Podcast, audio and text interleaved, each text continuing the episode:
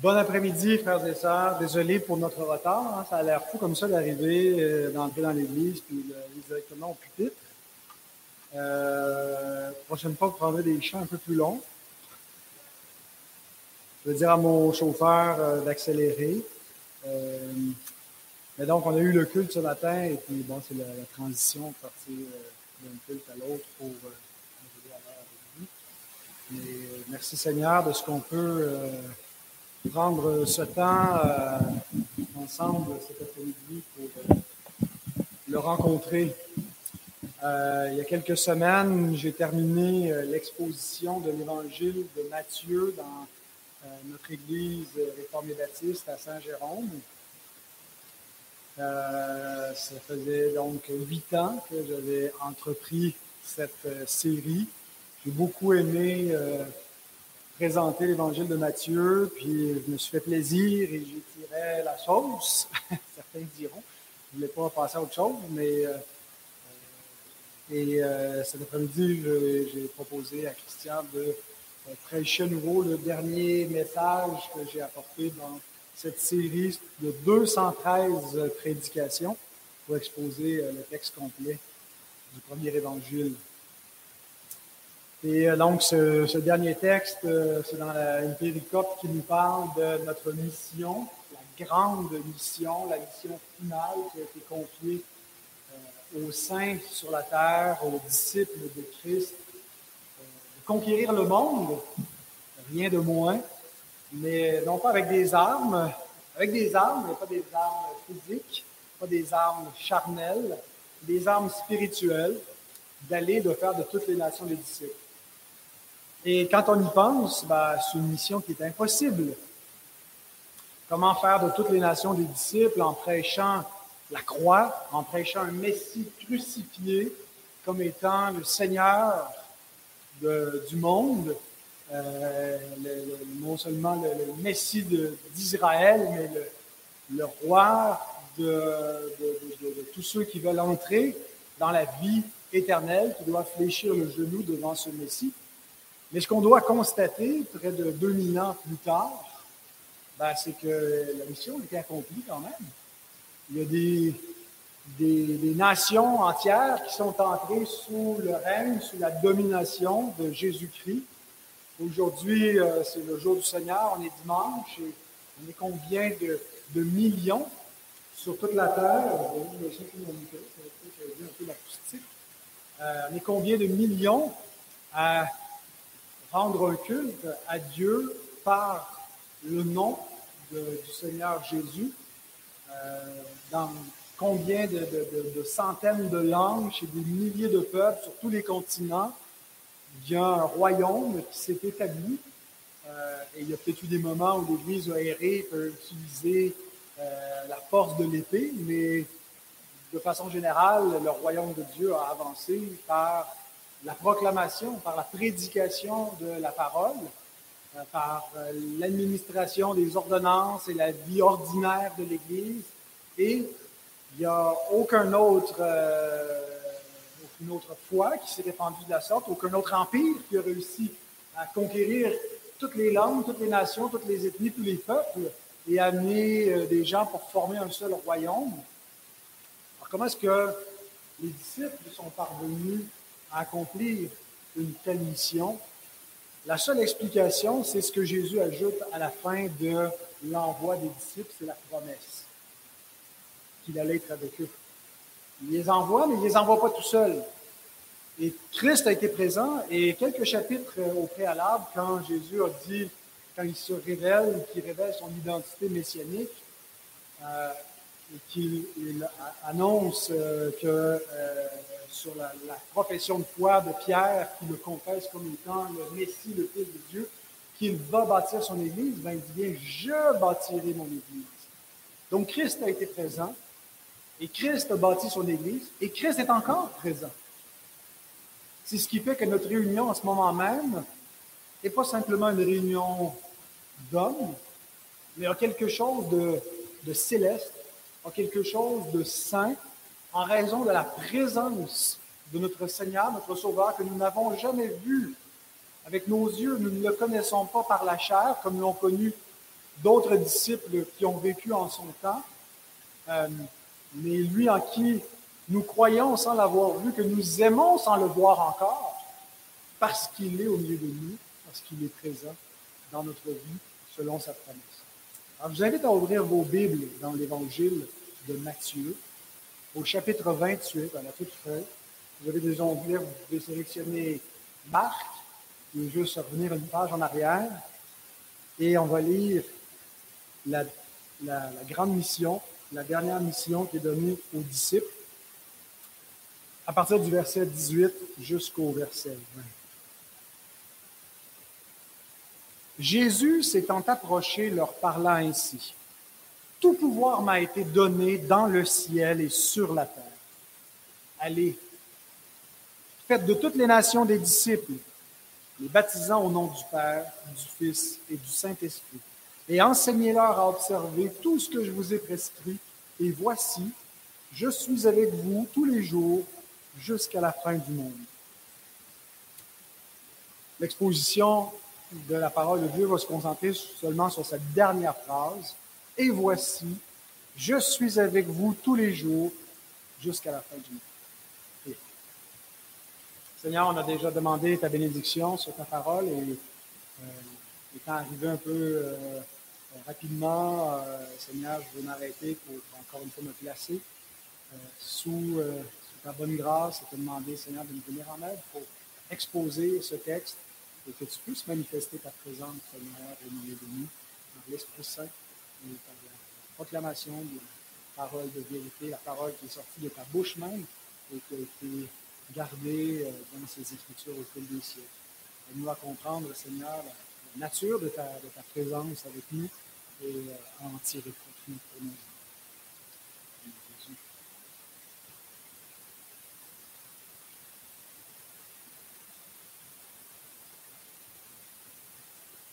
Donc, l'évangile de Matthieu et la grande mission termine non pas avec un commandement, mais avec une promesse.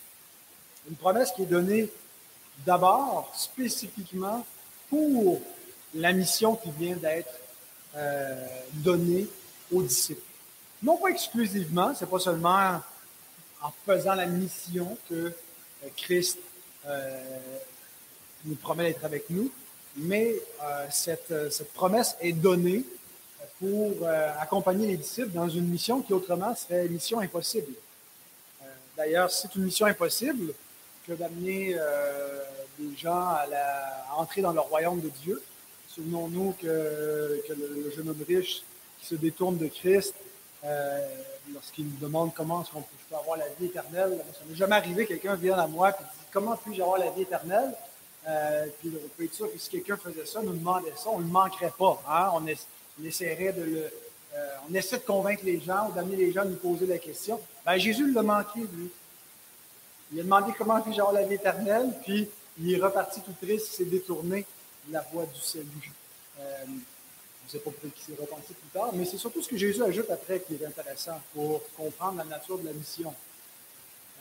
Jésus dit qu'il est, est difficile pour les riches d'entrer dans le royaume de Dieu. C'est plus facile pour un chameau de passer par le trou de l'aiguille que pour un riche d'entrer dans le royaume des cieux. Et les disciples disent, qui peut être sauvé à ce moment-là? Et il les regarde et leur dit aux hommes, c'est impossible. Mais à Dieu, tout est possible. Donc, on a une mission qui est impossible pour nous, mais qui est possible par sa puissance. Et nous voyons comment, quand euh, les apôtres ont commencé à faire des disciples parmi toutes les nations, Paul déclare que euh, tout ce qu'il a fait pour amener les, euh, les païens à l'obéissance de la foi, ultimement, c'est pas lui-même qui l'a fait, mais il dit que c'est Christ qui l'a fait en lui. Dans Romains 15, 18, dans 1 Corinthiens 15, 10, il parle de la grâce de Dieu qui a agi en lui plus qu'en en, en, qui que ce soit d'autre pour servir le Seigneur et par la parole et par les actes pour convertir des pécheurs. Et donc, c'est la même chose, c'est la même disposition d'esprit que devraient avoir les serviteurs de Dieu aujourd'hui.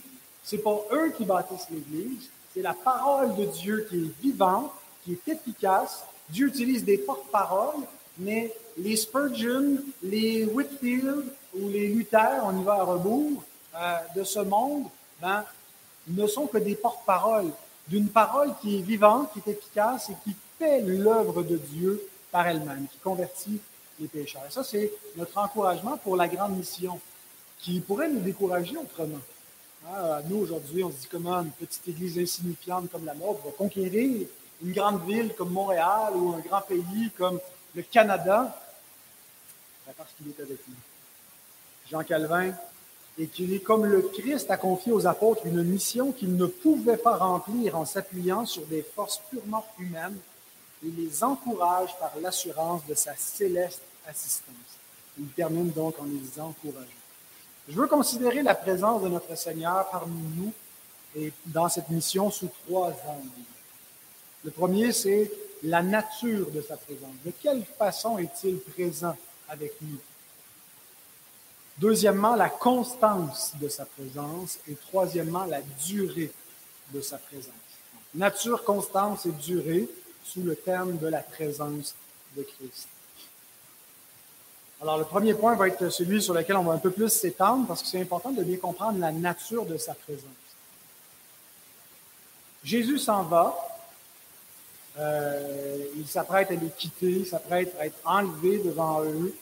Euh, il a longtemps préparé ses disciples à son départ. Il les a préparés non seulement à sa mort, mais ensuite que l'époux serait enlevé, qu'il ne serait pas avec eux.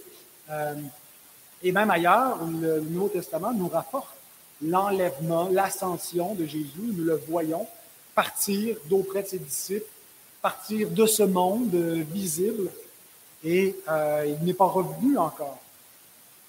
Mais ici, Jésus nous dit qu'il ne s'en va pas.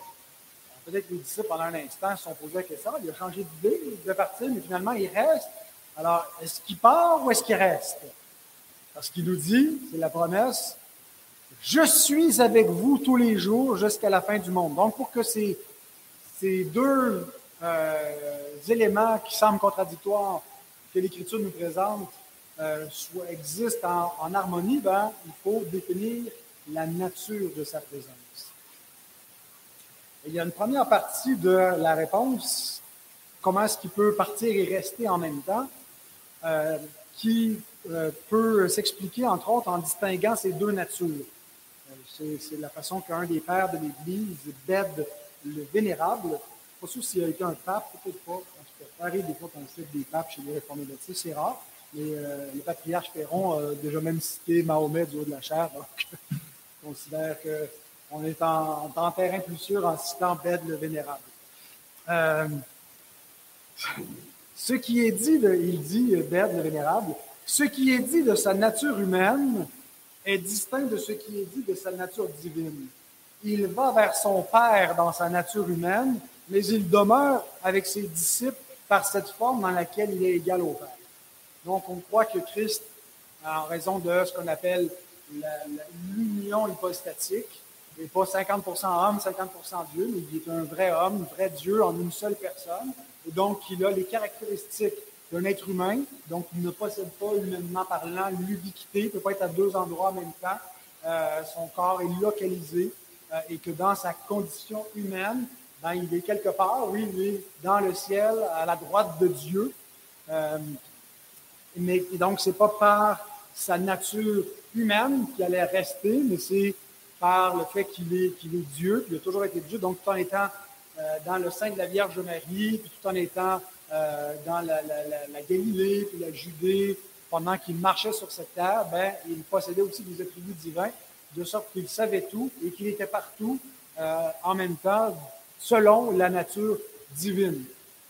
et donc, on a un spécimen ici qui est assez unique dans, parmi les êtres, l'homme-dieu, euh, qui, possède donc pleinement les, caractéristiques des deux natures en même temps, sans qu'il y ait de confusion, de mélange euh, entre ces deux euh, natures-là qui, qui, cohabitent en une seule personne.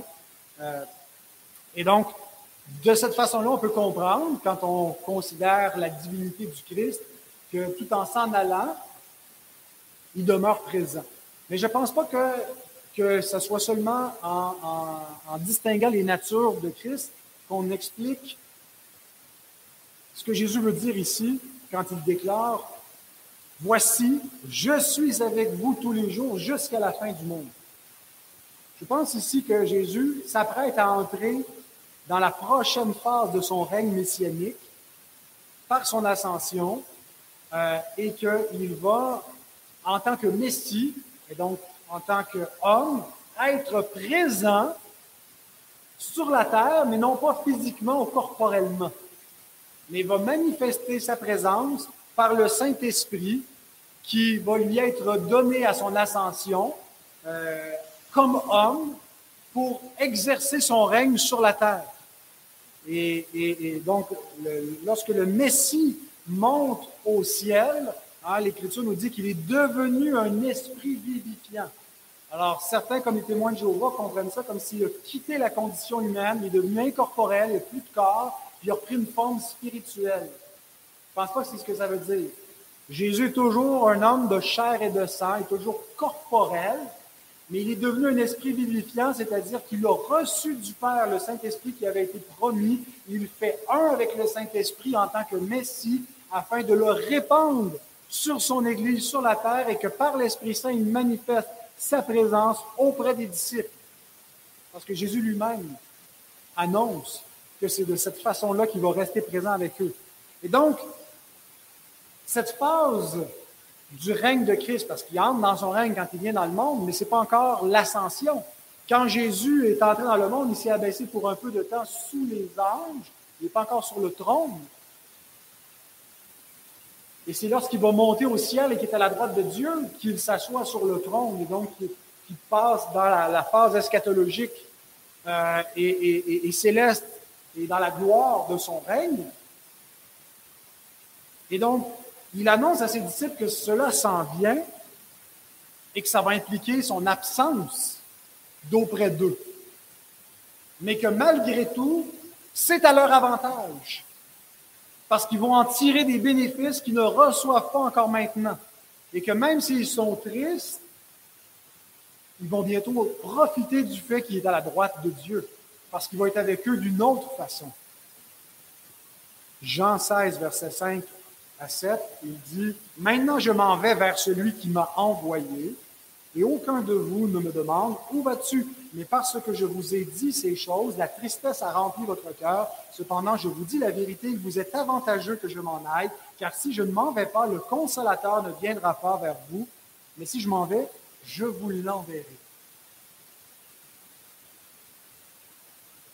Est-ce qu'il pas pu euh, rester, puis nous envoyer le consolateur pareil, puis rester avec nous jusqu'à la fin du monde, ben, Jésus nous dit qu'il faut qu'il parte, qu'il faut qu'il s'assoie à la droite de Dieu et que c'est la procédure établie par Dieu lui-même qui doit recevoir l'Esprit Saint pour le répandre depuis le ciel sur la terre.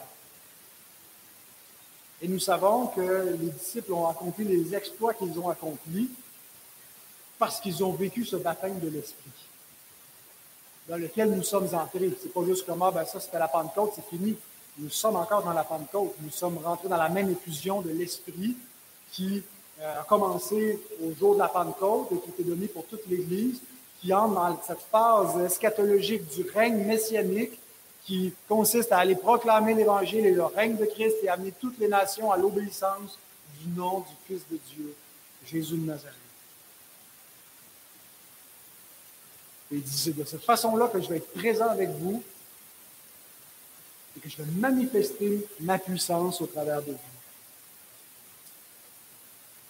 Et c'est ce qu'on voit dans les actes des apôtres, acte 2, verset 33, lorsque vient cette effusion de l'Esprit, que des manifestations surnaturelles qui se produisent, accomplissant ici ce que les prophètes avaient annoncé lorsque ce règne messianique serait inauguré. Il y aurait une, effusion initiale qui se manifesterait de cette façon-là sur la première génération apostolique.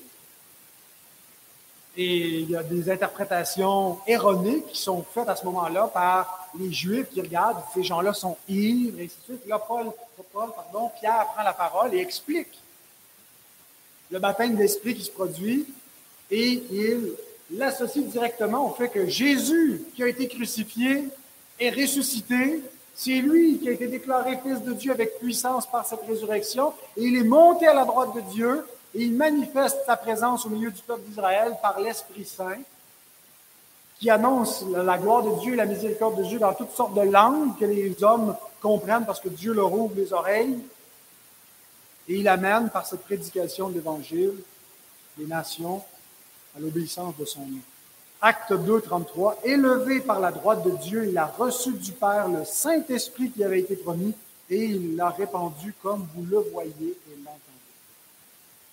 Donc Jésus, bien qu'il soit parti, demeure présent, mais spirituellement.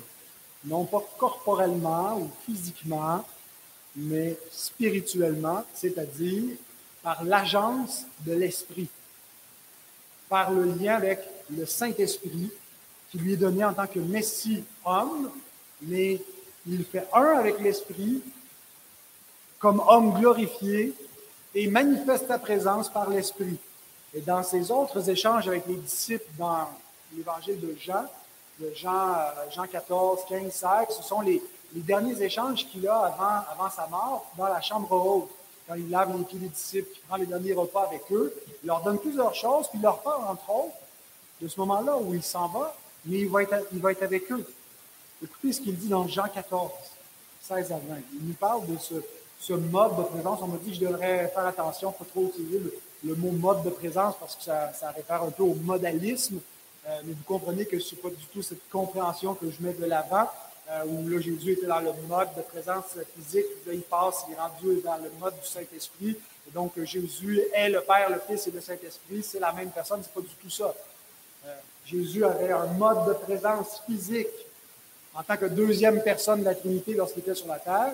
Et maintenant, il n'est plus présent physiquement, mais il est encore présent spirituellement. Ce n'est pas le même mode de présence, mais là, je ne réfère pas quand je parle de mode à le modélisme qui, confond les trois personnes de la Trinité. Donc, Jésus est distinct du Saint-Esprit, euh, mais Jésus est présent par le Saint-Esprit parce qu'il fait un avec l'Esprit comme Messie homme et ayant reçu du Père le Saint-Esprit qui avait été promis, et aussi par ce qu'on appelle la péricorèse ou la circumcision, des termes que vous employez souvent quand vous jouez au Scrabble, qui veut dire qu'il y a une intercohabitation ou, ou, interpénétration des personnes de la Trinité. Euh, où c'est pas chacun possède un tiers de l'essence divine, mais possède toute l'essence divine et, et, et, cohabitent ensemble. Et donc, si on a le Fils, ben on a le Père et l'Esprit de ce Fils. Donc, Jésus dit dans Jean 14, 16 à 20, et moi, je prierai le Père et il vous donnera un autre consolateur.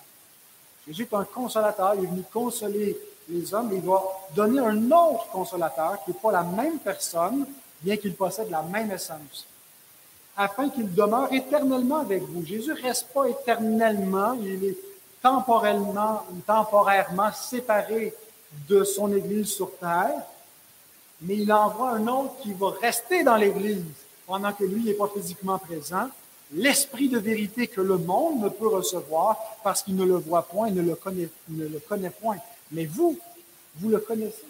Déjà, les, disciples avaient une, expérience du Saint-Esprit, avaient la régénération, étaient habités par l'Esprit, mais ne connaissaient pas la plénitude de l'Esprit comme ils allaient le connaître lorsqu'ils allaient avoir l'effusion de l'Esprit au jour de la Pentecôte. Pourquoi? Parce que le Fils allait monter au ciel et qui allait exercer des bénédictions parmi ses disciples, parmi l'Église qui n'était pas encore à point de donner parce qu'il n'était pas encore glorifié. Donc vous le connaissez, il demeure avec vous et il sera en vous. Je vous ne laisserai pas orphelin. Je viendrai à vous. Encore un peu de temps. Le monde ne me verra plus, mais vous, vous me verrez, car je vis et vous vivrez aussi. En ce jour-là, vous connaîtrez que je suis en mon Père, que vous êtes en moi et que je suis en vous. Donc voilà comment Jésus va rester présent jusqu'à la fin, par le Saint-Esprit, par lequel il vit en nous, par lequel le Père, le Fils et l'Esprit vit en nous. Donc, l'expérience du chrétien est un mélange de tristesse et de joie. Tristesse parce que l'époux nous a été enlevé. Et l'épouse attend impatiemment la venue de l'époux pour se réjouir. Et Jésus dit, quand l'époux vous sera enlevé, c'est là que vous allez jeûner. Hein, le jeûne qui n'est pas synonyme de réjouissance, c'est synonyme de deuil. Mais en même temps, on n'est pas dans une, tristesse, dans un deuil comme s'il n'y avait aucune consolation. C'est une tristesse temporaire parce qu'on est dans une attente, dans une espérance qui produit en nous une expectative, une joie. Parce qu'il est présent avec nous tout en étant absent physiquement, mais il va être encore plus présent plus tard. Donc, on lit ce que Paul écrit dans 2 Corinthiens 5, 6 à 8. Il dit, nous sommes donc toujours pleins de confiance et nous savons qu'en demeurant dans ce corps, nous demeurons loin du Seigneur, car nous marchons par la foi et non par la vue. Nous sommes pleins de confiance et nous aimons mieux quitter ce corps et demeurer auprès du Seigneur. Donc, on a une pleine assurance tout en sachant qu'on est en ce moment loin du Seigneur. Et de des deux, on préférerait pouvoir quitter le corps pour être en sa présence céleste, mais même en étant loin du Seigneur, on n'est pas sans confiance ou sans espérance. Donc, on a cette, espèce de, mélange de tristesse et de joie, de, d'espérance, de, confiance dans la consolation, mais en même temps euh, d'une attente qui veut être satisfait. Alors, la présence de Christ, elle est donc spirituelle. Quelle est la nature de sa présence avec nous? Il s'en va, mais il reste spirituellement. Et c'est comme ça, donc, qu'il faut comprendre sa promesse. Mais j'ajoute un deuxième adjectif. Non seulement sa présence, elle est spirituelle, mais elle est aussi alliantielle. C'est-à-dire qu'il va manifester sa présence au milieu des disciples par des moyens d'alliance, des moyens qui sont donnés spécifiquement avec la nouvelle alliance pour manifester sa présence au milieu de nous. Et il y a trois moyens par lesquels il manifeste sa présence qui correspondent à trois aspects de la grande mission, qui sont les trois marques de l'Église visible la proclamation de sa parole, l'application de ses sacrements et la pratique de la discipline de l'Église. Et dans tous les trois, il y a une présence spéciale du Seigneur qui est associée, une présence alliantielle. Pensez pas en termes euh, juste physiques ou mystiques, qui est là. Oui, OK, il y a une présence spirituelle, mais là, c'est vraiment aussi que dans les moyens d'alliance qui sont donnés au peuple de Dieu, il y a quelque chose de sacré et de saint auquel Dieu associe sa personne même. Donc une présence alliantielle et qui correspond euh, aux éléments qui sont donnés dans la grande mission. La première chose que Jésus dit dans la grande mission, c'est allez, faites de toutes les nations des disciples. Comment est-ce qu'on fait ça? Ben, ça va être en prêchant. Comment est-ce qu'on fait les disciples? En proclamant l'Évangile. Le verbe prêcher euh, ou évangéliser n'est pas utilisé ici, mais si on regarde dans le reste du Nouveau Testament comment ils sont allés pour faire des disciples, c'est en prêchant la croix de Christ, en annonçant l'Évangile. C'est la façon de faire des disciples. Alors Jésus lui-même est présent lorsque nous prêchons sa parole et c'est pourquoi nous pouvons faire des disciples. Parce qu'au travers de la parole que nous prêchons, le bon berger fait entendre sa voix et ses brebis répondent. Jean 10, 27, mes brebis entendent ma voix, je les connais et elles me suivent. Deuxièmement, Jésus donne comme deuxième, deuxième étape, qu'est-ce qu'on fait avec les disciples qui ont répondu à la parole de Christ? Baptisez-les dans le nom du Père et du Fils et du Saint-Esprit. Lorsque quelqu'un reçoit le sacrement du baptême, il revêt Christ. Donc, il ne revêt pas quelqu'un qui est absent. Il revêt quelqu'un qui, par ce symbole baptismal, manifeste sa présence. Il y, a, une union qui est faite avec Jésus dans le baptême. Galates 3, 27. Vous tous qui avez été baptisés en Christ, vous avez revêtu Christ. Christ lui-même a manifesté sa présence lorsqu'on s'est fait baptiser pour qu'on puisse être revêtus de Christ. Et par la suite, ceux qui euh, ont été ainsi baptisés peuvent se nourrir de Christ. Et lorsqu'on on, prend le deuxième sacrement, le premier, le baptême est un sacrement d'initiation, euh, mais, le sacrement qui suit, la, communion, ou la table du Seigneur, ou la Sainte Seine, ça nous permet d'être en communion avec Christ, qui, lorsqu'il institue quelques chapitres au, préalable, Matthieu 26, présente les éléments comme étant une communion avec lui.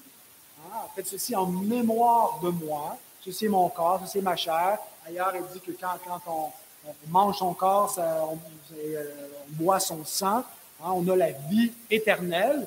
Euh, et, la scène que Paul nous, parle dans 1 Corinthien, il nous dit que c'est la communion avec le corps et le sang de Christ. Bon, il y a des, grands débats parmi euh, l'ensemble des chrétiens pour euh, expliquer de quelle façon Jésus est présent dans les éléments, ce qui est présent corporellement? Est-ce que le pain et le vin deviennent physiquement le corps et le sang de Christ? Nous croyons, comme chrétiens réformés, que le, mode, si vous me pensez encore l'expression, de présence de Jésus dans les sacrements est le même que celui de sa présence dans l'Église. C'est une présence spirituelle. Donc, ce n'est pas juste des symboles vides qui ont juste un, un, mémorial, un symbolisme de la communion avec Christ. Christ est véritablement présent lorsqu'on prend la communion. On communie avec Jésus, mais Jésus, il est où? Ben, il n'est pas euh, physiquement présent dans chacune des églises de la terre parce que comme homme, il n'y a pas, a pas de, faculté d'omniprésence à son corps. Euh, il est corporellement dans le ciel, localisé quelque part physiquement à un seul endroit. Mais nous pouvons universellement être en communion avec le corps de Christ par le Saint-Esprit. Et donc, la présence de Christ dans la Sainte Sainte, c'est une présence spirituelle. Si ça vous intéresse, il y a le, petit traité de Jean Calvin qui a été republié par euh, le petit traité de Jean Calvin sur la Sainte Sainte qui a été republié par Publication chrétienne, euh, qui, explique toute cette, compréhension de la table du Seigneur. Euh, sinon, il y a aussi, si, vous voulez plus le suivre en sermon, ben, l'exposition de Matthieu 26, 26 à 29 que j'ai fait. je pense que c'était deux, deux messages pour parler de la table du Seigneur. Vous pouvez trouver facilement sur Internet ces, euh, ces enseignements-là. Donc, il est présent par la parole, il est présent par les sacrements, et la troisième chose que Jésus dit, c'est enseignez-leur à garder tout ce que je vous ai commandé. Donc, nous faisons des disciples. Le discipulat, et en faisant des, des, des disciples ou en exerçant le discipulat, c'est ce qu'on appelle la discipline de l'Église. La discipline de l'Église, c'est que tous les disciples sont sous la discipline de la parole de Dieu et sont instruits à garder l'enseignement de Christ.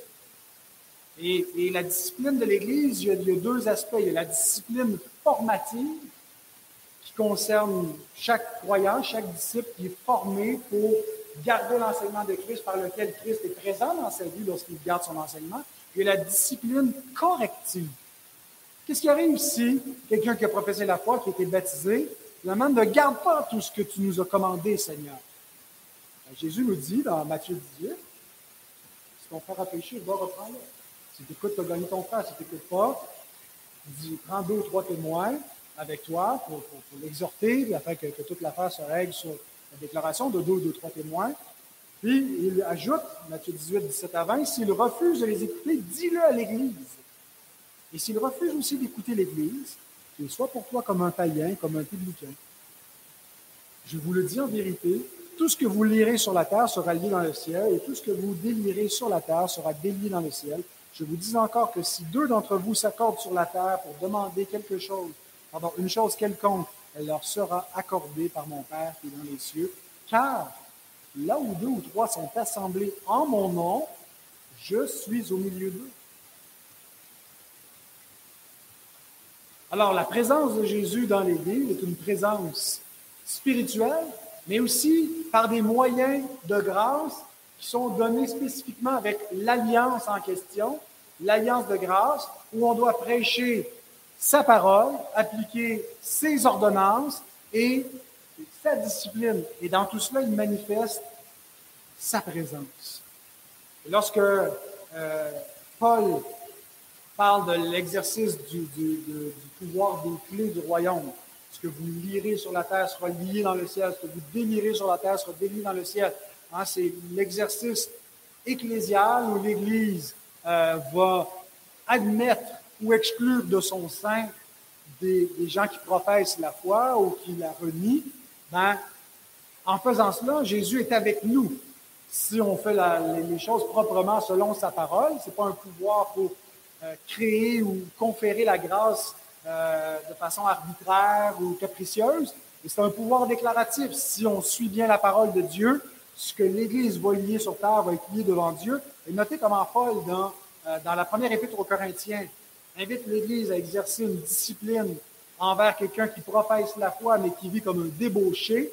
Et donc, on comprend euh, entre les deux épîtres que l'Église finalement, euh, le plus grand nombre a décidé que cet homme-là devait être placé sous discipline. Ça a produit une repentance, de sorte que euh, lui qui avait été excommunié a été replacé en communion avec l'Église et pardonné et réadmis en communion avec Christ.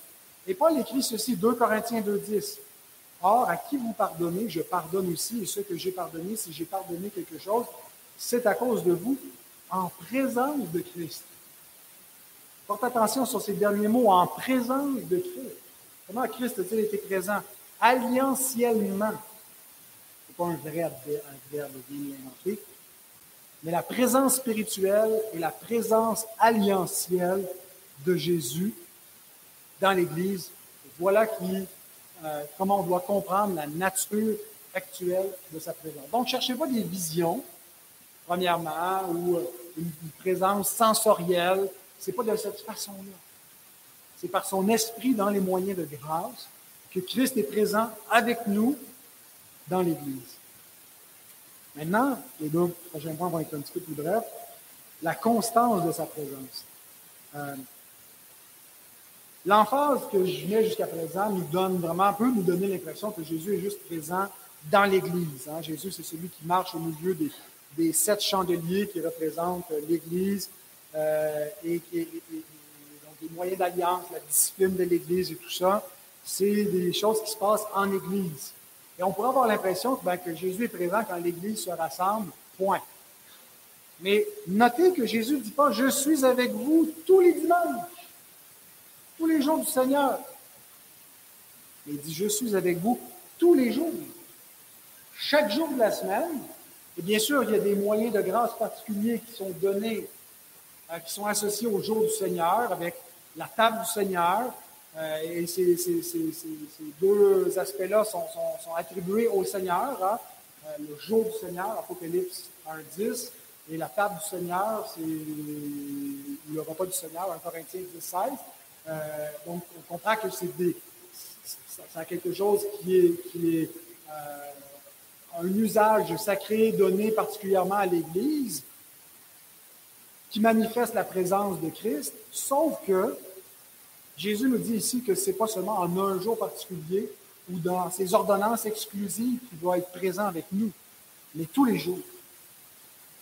Donc nous devons comprendre que la, promesse de sa présence n'est pas juste faite à son Église corporativement ou comme assemblée, mais c'est une présence constante auprès de chaque disciple individuellement, personnellement.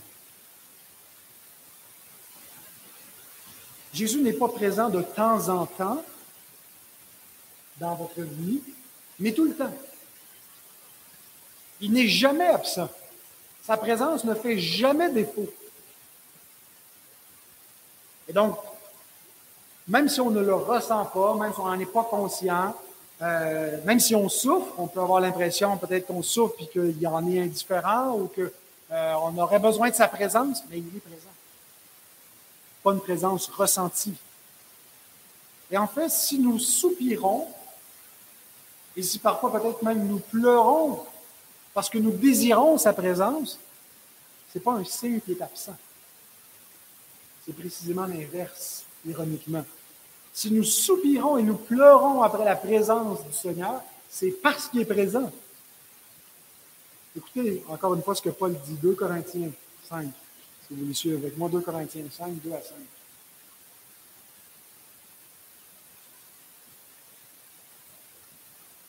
Paul écrit aussi gémissons-nous. Le verbe est très fort. On gémit. Nous, nous gémissons, nous pleurons. Nous aussi gémissons-nous dans cette tente, dans notre actuel domicile, dans ce corps de mort, désirant revêtir notre domicile céleste, on veut notre, corps glorifié et notre place auprès du Seigneur parce qu'il nous a dit qu'il s'en va nous préparer une place.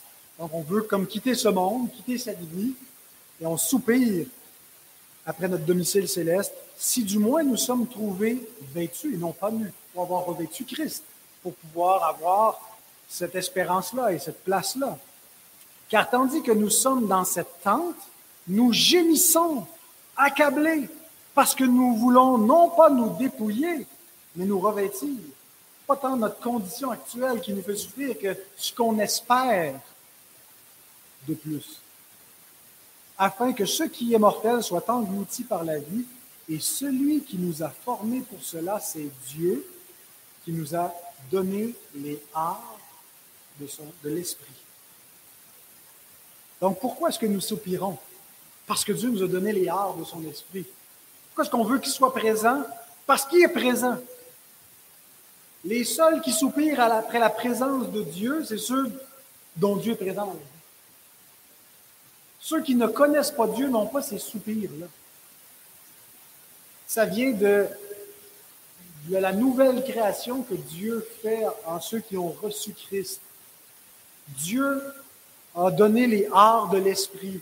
Il a déposé son esprit en eux comme un présage, un acompte du domicile céleste qui les attend, de leur place dans la nouvelle Jérusalem et de leur euh, glorification promise, la vie éternelle qui les attend. Donc, c'est pas temps de, de, nous dépouiller parce qu'on souffre euh, cruellement présentement ce que Paul nous dit lorsqu'il parle de, cet état où nous gémissons, où nous sommes insatisfaits.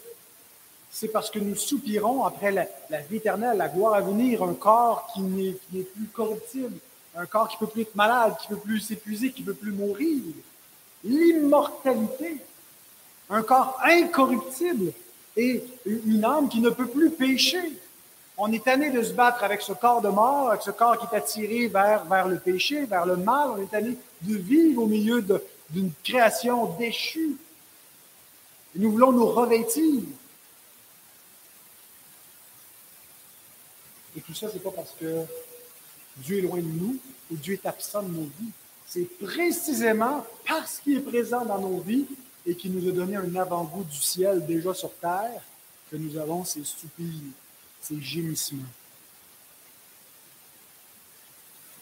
Alors, ça peut être un encouragement pour ceux qui désirent la présence de Dieu dans leur vie, puis disent Dieu ne doit pas être présent dans ma vie parce que je pleure tellement. Un encouragement de réaliser que si tu pleures autant, c'est peut-être parce que Dieu est présent dans ta vie et que tu veux plus de sa présence.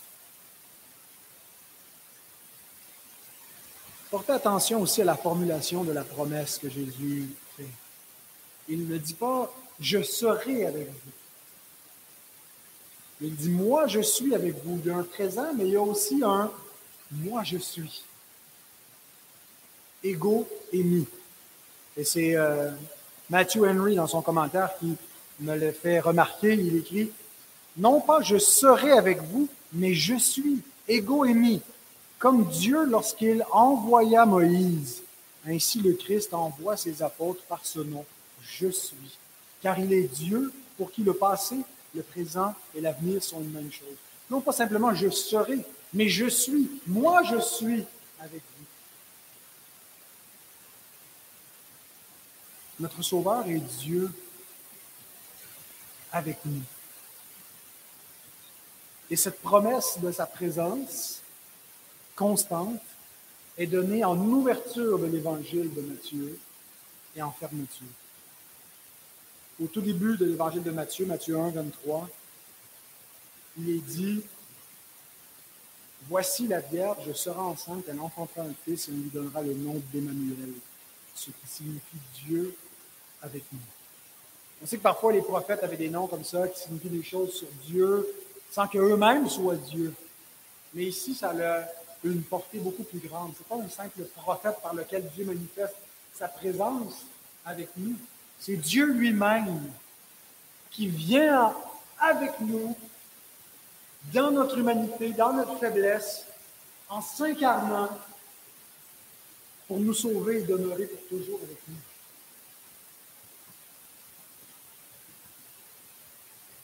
Et à la fin de l'Évangile, Jésus rappelle cette promesse. Je suis avec vous.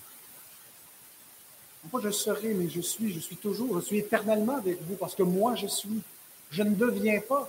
Je suis tout ce que je suis, je le suis éternellement. Et c'est de cette façon-là que Dieu a envoyé Moïse et qu'il lui a donné de l'assurance pour qu'il prenne conscience de qui il envoie. Quel est ton nom? Moi je suis. Tu diras aux Israélites, je suis m'envoie. Celui qui est. Le Dieu immuable, impassible, dans lequel il n'y a ni changement ni ombre de variation, qu'il est éternellement tout ce qu'il est, sans commencement ni fin. Il est avec nous, il est pour nous.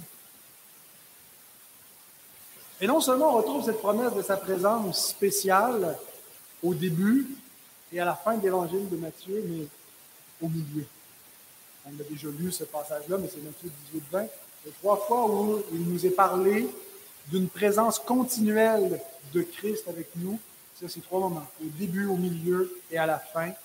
Euh, de sorte que, Christ, finalement, englobe à la fois le passé, le présent, l'avenir, euh, sa présence, euh, son omniprésence par sa nature divine est avec nous. Et même si on a souligné un autre aspect alliantiel de sa présence par le aussi l'Esprit qui a été répandu et qui est présent même comme homme par l'Esprit Saint. Nous devons trouver aussi dans cette, euh, cette nature divine le, réconfort parce que ce n'est pas de n'importe quelle façon. Dieu est venu avec nous en se faisant homme.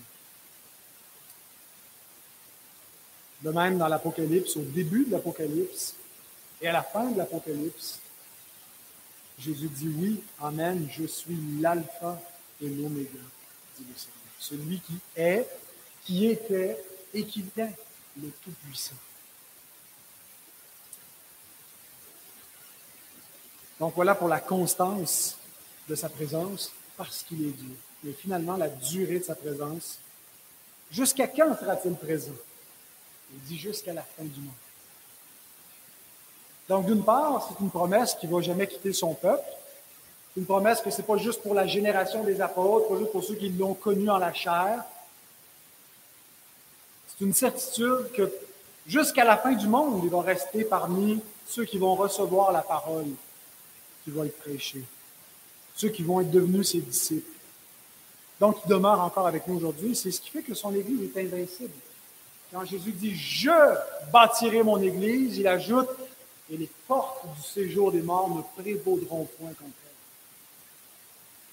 C'est-à-dire que la, la, puissance du diable ne pourra rien faire pour empêcher la progression de l'Église ou pour m'empêcher de bâtir mon Église. Je m'en viens conquérir les portes du séjour des morts, c'est-à-dire je vais, je vais euh, bâtir mon Église euh, et, et le royaume de Satan va reculer. Et c'est ce qui s'est passé On a souvent l'impression d'être un peu comme sur la défensive des pauvres petits chrétiens peur de se faire envahir. Mais réalisons que c'est nous qui avons conquis le monde. C'est pas le diable qui, dire, le, monde était déjà sous la domination du diable depuis la chute. Par défaut, c'est comme ça que les hommes viennent au monde. Mais l'Église conquiert les portes du séjour des morts parce qu'on arrache des gens au présent siècle mauvais et Christ les transporte dans son propre royaume par la puissance de son esprit lorsque sa parole est annoncée. Donc, c'est l'Église qui gagne du terrain. On est une Église militante, conquérante, parce que Christ est avec nous et l'Église est invincible. À vue humaine, elle peut être décourageante parfois, mais, regardez ce que le Seigneur a fait dans son histoire, puis il va la garder jusqu'à la fin du monde. Je ne suis pas en train de vous prêcher forcément l'évangile post-millénariste, on l'a débattu lors de ma dernière visite. Euh, est-ce que ça va aller juste croissant comme ça? Cette, vision conquérante de l'Église est tout à fait compatible avec des persécutions contre l'Église, avec certains reculs dans l'histoire, puis statistiquement, on est moins de chrétiens maintenant qu'on était à d'autres époques, puis ça ne fait rien. L'Église de Christ est là pour rester parce que Christ est présent en nous. Et donc, jusqu'à la fin du monde aussi, ça, implique que c'est la dernière phase de l'histoire. Il n'y aura pas comme euh, une autre étape. Jésus dit, voilà, c'est la dernière mission, continuez jusqu'à ce que je revienne. Hein, on n'attend pas comme euh, d'autres étapes dans, l'histoire de la rédemption. Il y, en, il y en a eu avant l'incarnation, euh, l'époque avant que le Messie vienne, mais maintenant, il reste plus que le Messie revienne. Il va rester avec nous jusqu'à la fin. Il n'y aura pas d'autres modes. Attendons pas ceux qui nous sortent avec une, version 2.0, 3.0 du christianisme. Euh, c'est une erreur. Euh, voilà comment les choses vont rester jusqu'à la fin du monde. Euh, la doctrine que nous prêchons aujourd'hui devrait être la même que ce qui a été prêché par les apôtres, par les pères de l'Église, par les théologiens du Moyen Âge, par les réformateurs, par les prédicateurs évangéliques des, des grands réveils. Et on devrait continuer comme ça jusqu'à la fin du monde. Le même évangile et la même vérité en Christ. Mais ça nous rappelle aussi que le monde aura une fin. Et quand Jésus dit qu'il est avec nous jusqu'à la fin du monde, qu'est-ce qui va arriver après la fin du monde? Est-ce que c'est jusqu'au terme de la fin du monde? Après ça, ben, qu'est-ce qui va se passer avec sa présence? On va passer dans le mode ultime, éternel de sa présence. Le mode actuel, spirituel et alliantiel de sa présence aura une fin. Nous sommes nous avons beaucoup progressé par rapport au sein de l'ancienne alliance vis-à-vis de notre attente eschatologique du royaume des cieux. Mais nous sommes sauvés en espérance. Et si nous espérons dans cette vie seulement en Christ, nous sommes les plus malheureux de tous les hommes. Si vous pensez que tout ce qu'on a à attendre de l'existence du chrétien, c'est maintenant, your best life now, c'est un faux évangile. Tout doit être focalisé sur la gloire à venir. Et ce qui va faire que le siècle à venir est glorieux, c'est en raison de sa présence. Qui sera plus simplement en mode spirituel ou alliantiel. Écoutez des promesses de notre Seigneur lui-même qui nous dit dans Jean 14, 2 et 3. Il y a plusieurs demeures dans la maison de mon Père. Si cela n'était pas, je vous l'aurais dit. Je vais vous préparer une place. Et lorsque je m'en serai allé et que je vous aurai préparé une place, je reviendrai. Et je vous prendrai avec moi afin que là où je suis, vous y soyez aussi.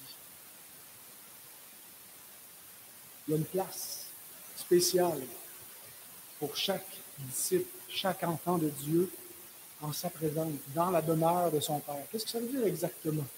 Je ne sais pas exactement à quoi ça ressemble. Mais Christ prépare une place dans son royaume pour chacun de nous.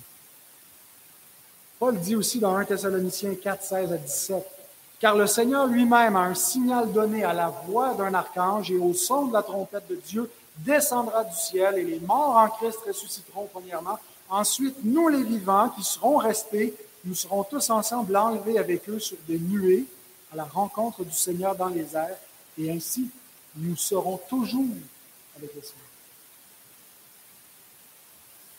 Nous sommes déjà avec le Seigneur, mais nous le serons d'une autre façon. En ayant revêtu l'incorruptibilité, l'immortalité, la vie glorieuse, la vie éternelle dans notre corps, racheté être en présence du Seigneur lui-même. Apocalypse 21, 3 à 6. Voici le tabernacle de Dieu avec les hommes. C'est la visée ultime. Quand Dieu a créé l'homme, c'était pour habiter au milieu d'eux. Et, l'homme devait bâtir cette cité et la consacrer à l'Éternel, mais il s'est éloigné, il a désobéi, il n'a pas, il ne s'est pas soumis à Dieu. Alors Dieu a envoyé un nouvel Adam pour, pour bâtir ce que le premier avait détruit. Et nous voyons le résultat final, que Dieu va habiter avec les hommes. Il habitera avec eux, ils seront son peuple, et Dieu lui-même sera avec eux. Il essuiera toute larmes de leurs yeux, et la mort ne sera plus.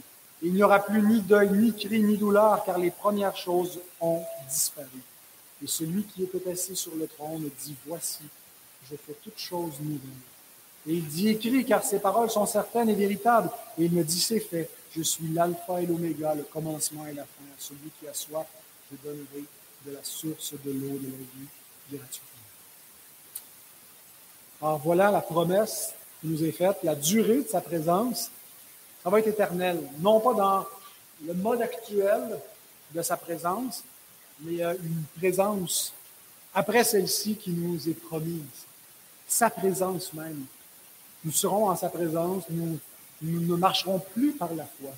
Nous allons pouvoir le voir, nous allons contempler visuellement, visiblement sa gloire. Nous allons voir Jésus, notre Sauveur. Nous allons pouvoir manger à sa table, nous entretenir avec lui pour toujours. J'étais un peu triste de terminer l'évangile de Matthieu et euh, j'ai apprécié en lisant le commentaire de Donald Carson une, remarque qui, voit que la, fin de Matthieu est un peu différente des autres synoptiques parce que dans, les, dans Marc et dans Luc, on voit Jésus qui s'en va. Donc on est triste, c'est bye il est parti, mais avec Matthieu, il reste. Il dit qu'il s'en va pas, qu'il reste. Puis, il y a comme une fin euh, ouverte où il dit, en ce sens, l'évangile de Matthieu n'est pas un livre fermé jusqu'à la consommation finale. Le dernier chapitre est en train d'être écrit par la mission et l'enseignement des disciples de Jésus. Une raison pourquoi j'étais triste d'achever Matthieu, c'est que chaque semaine, j'avais la joie de, goûter la présence de Christ dans ce récit, de l'accompagner, de marcher avec lui, de, de la Galilée jusqu'à la Judée, de, de, le suivre sur les, les montagnes et, dans la transfiguration et d'assister à ses miracles et son enseignement et de le faire en compagnie de, des pères de l'Église, de, mes potes Spurgeon et Calvin et, d'être en communion dans la présence de Christ. Mais ma, consolation, c'est ce que le Seigneur me dit ici. C'est fini, Mathieu, mais je ne suis pas parti. Je suis encore là. Et je vais être avec vous jusqu'à la fin du monde. Apprenons à discerner, à réaliser, à saisir la réalité de sa présence dans nos vies, avec nous, individuellement, avec nous, ecclésialement. Prions. Seigneur, nous te remercions pour ta présence. Nous te remercions parce que euh, nous voyons que tu as été présent. Euh, Lorsqu'on regarde l'Église et qu'on voit, Seigneur, cette, cette construction que, l'homme n'a pas pu faire. C'est un temple qui n'est pas fait de, de main d'homme. C'est vrai du corps de la résurrection, mais aussi du corps spirituel de Christ, son épouse, l'Église, les pierres vivantes que tu en poses. C'est un temple dans lequel tu habites, Seigneur, et tu habites chacun de nos corps, tu habites nos vies. Seigneur, tu es présent et c'est ce qui fait que notre, notre, vie a un sens, que notre vie a du goût, parce que nous espérons et soupirons encore après plus de ta présence, Seigneur, parce que nous l'avons déjà goûté dans notre vie. merci, Seigneur, pour cette promesse. Merci de ne pas nous avoir laissés orphelins avec l'écho de tes paroles, mais tes paroles que nous entendons dans nos vies, c'est toi-même qui nous fait résonner à nos cœurs par ton esprit. Tu es là, tu es avec nous, tu es là jusqu'à la fin du monde. Et Seigneur, nous attendons encore plus de ta présence lorsque tu vas revenir. Merci pour cette joie, cette espérance qui remplit nos cœurs.